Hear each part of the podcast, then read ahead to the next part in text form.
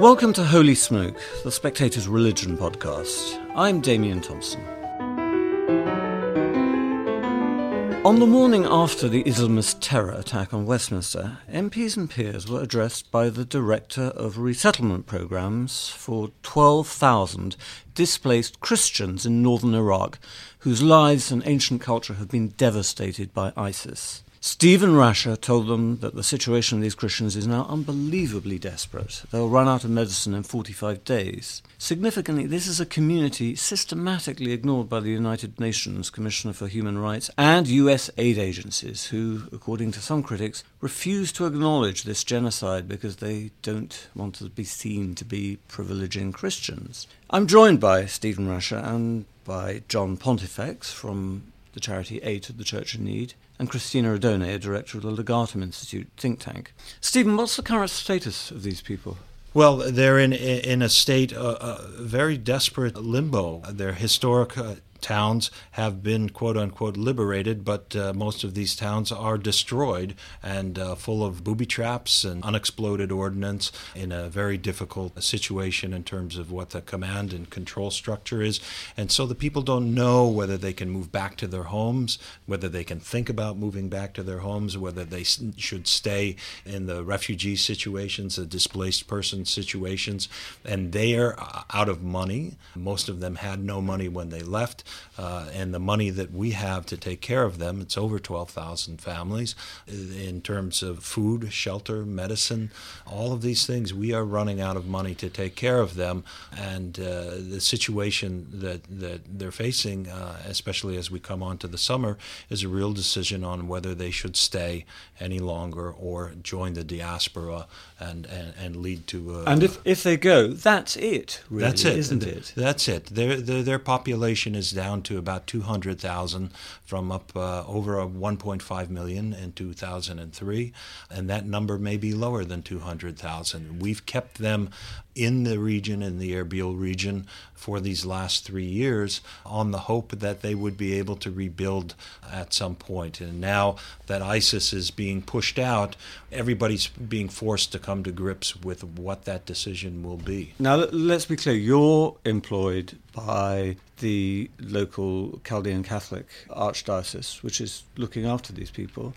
Money is coming from, uh, among other sources, aid to the church in need. But money is not coming from the United Nations and it's not coming from American aid agencies. Now, this strikes many of us as shocking. Well, uh, we think it should. The uh, the people from uh, the UN and AID w- would answer that they're following policy and they're following what they uh, call a, an individual needs policy, which is designed to be blind to religion, blind to faith, and, and simply look at people based on what their their strict yeah. individual need yeah. is. And their assessment is that the private Christian aid groups are doing such a good job job of taking care of the Christians that they exceed the minimum standards of, of the UN aid disposition. Our response to that is looking at the Christians as a, a group that is uh, on the verge of extinction, the victims of a horrific genocide, uh, people uh, about to disappear, you can't simply say, well, on an individual needs basis, uh, you folks look okay because it's a. Well, you, Stephen, understandably perhaps have to be a bit diplomatic about this, but what I'm picking up is that the United Nations is biased against faith groups and especially reluctant to help Christian and perhaps especially reluctant to help Catholic displaced Absolutely. At the Legatum Institute, we are looking at the big movements of people and refugees in particular. And what we found again and again is aid workers and charities like Aid to the Church in Need doing the most extraordinary amount of work, all of them reporting that the UN has a fig leaf of you know we mustn't help anybody of any religion but that uh, beneath that fig leaf lies a really pronounced hostility to Christian groups in general and Catholic groups in particular. When the victims of genocide are Muslims, when the victims of atrocities are gays, the machinery of the UN, the machinery of USAID gets absolutely moving. When, however, the victims are mere Catholic families, nothing happens. John Pontifex from Aid to the Church in Need, do you think there's something in that? I think there is. The responsibility of Aid to the Church in Need is to make clear how it is that Christians are suffering in similar terms to others in many cases, but also to indicate the degree to which their suffering is, in some instances, a great deal worse. And when I've travelled to Iraq and seen the situation on the ground and heard testimonies of people who came within a gnat's breadth of being killed for their faith, both there and also in Syria. I mean, we had one story that was told of how a chap who was forced to pay jizya Islamic tax as a Christian, as were all the Christians, couldn't pay his tax, and for failing to do so, he was hit on the back of the head with a butt of a rifle.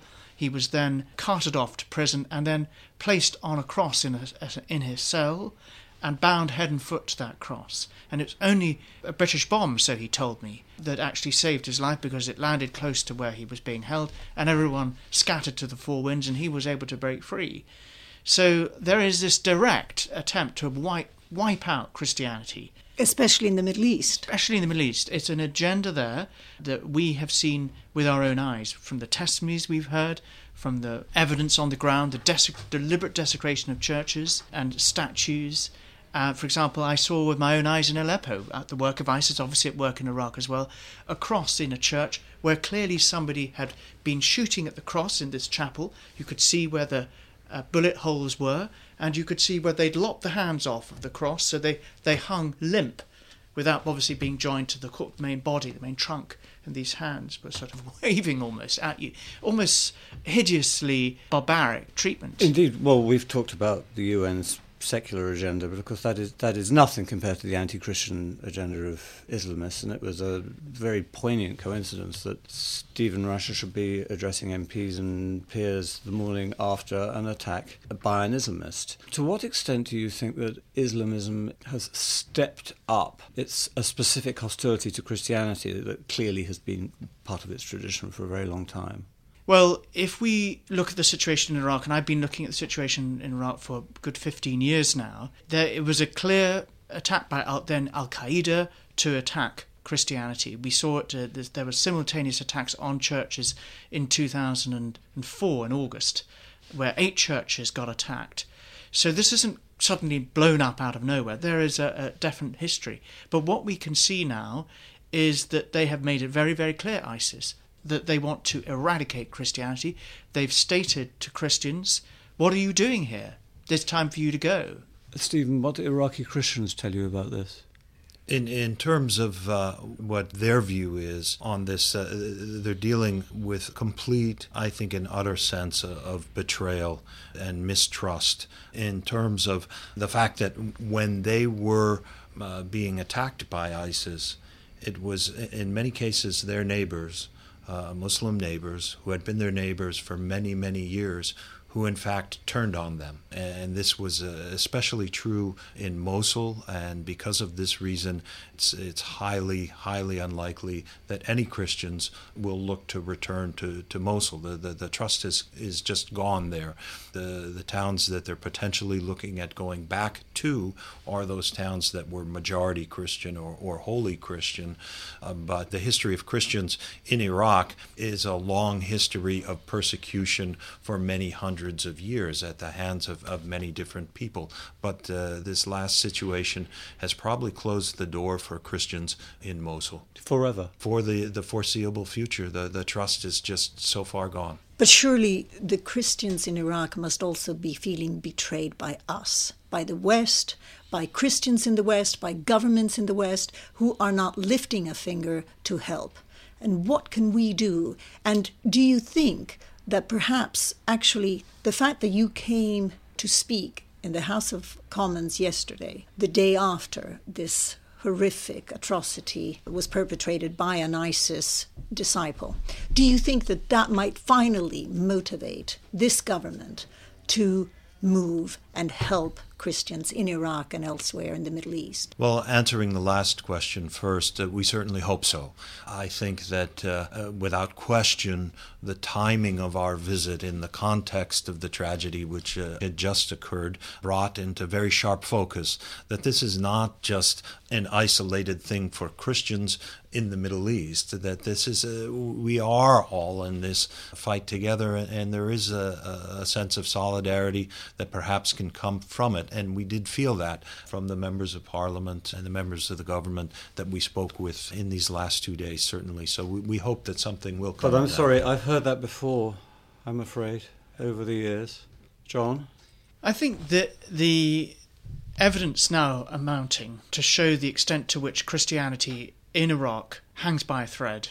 We've been able to state the case over the last two or three days, both to parliamentarians and to government officials, in a way that puts the puts the case very clearly. It's either do either do do something about it or repent at leisure, and this has been against backdrop of figures within government, figures close to government, definitely mm. urging government to act. So the ground has been softened, and for that reason, we're now more hopeful than we were before of a change. But I accept fully that the backdrop to this is disappointment in the past, but we can but hope do you think that the May government and indeed the Trump administration might be more sympathetic than their predecessors to, to, the plight of these Christian communities? The indications are that the certainly the May administration will be, and quite possibly the Trump administration as well.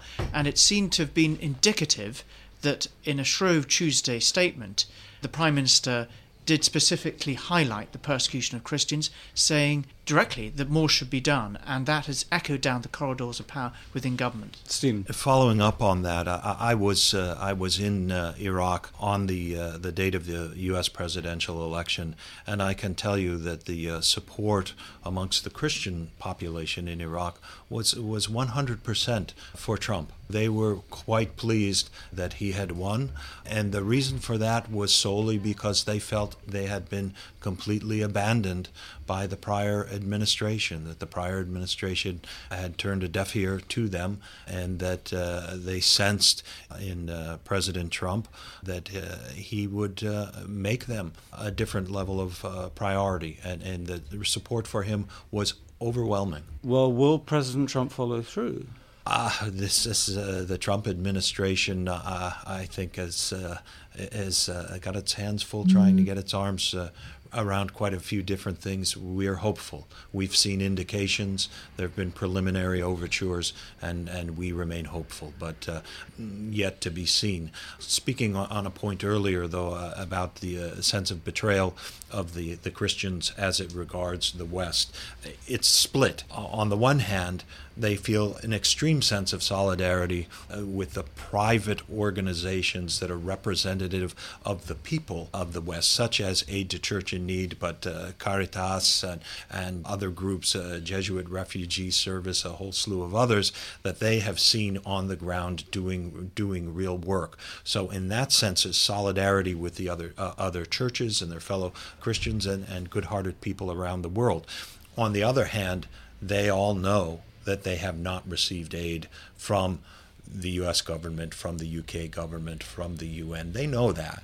So the, it's really split. It's a, in terms of uh, solidarity with peoples around the world, there is a real sense of that. And, and why do they think the UN has not helped them? So, in terms of the, the Christians wondering, understanding why they're being betrayed, I think there's a general sense that they uh, feel that they're just uh, being treated as acceptable collateral damage in everyone else's foreign policy. Stephen Rasche, John Pontifex, Cristina Odone, thank you very much. And don't forget, Holy Smoke is the Spectator's new religion podcast. You can find it on iTunes or wherever you go to get your podcast, but don't miss it.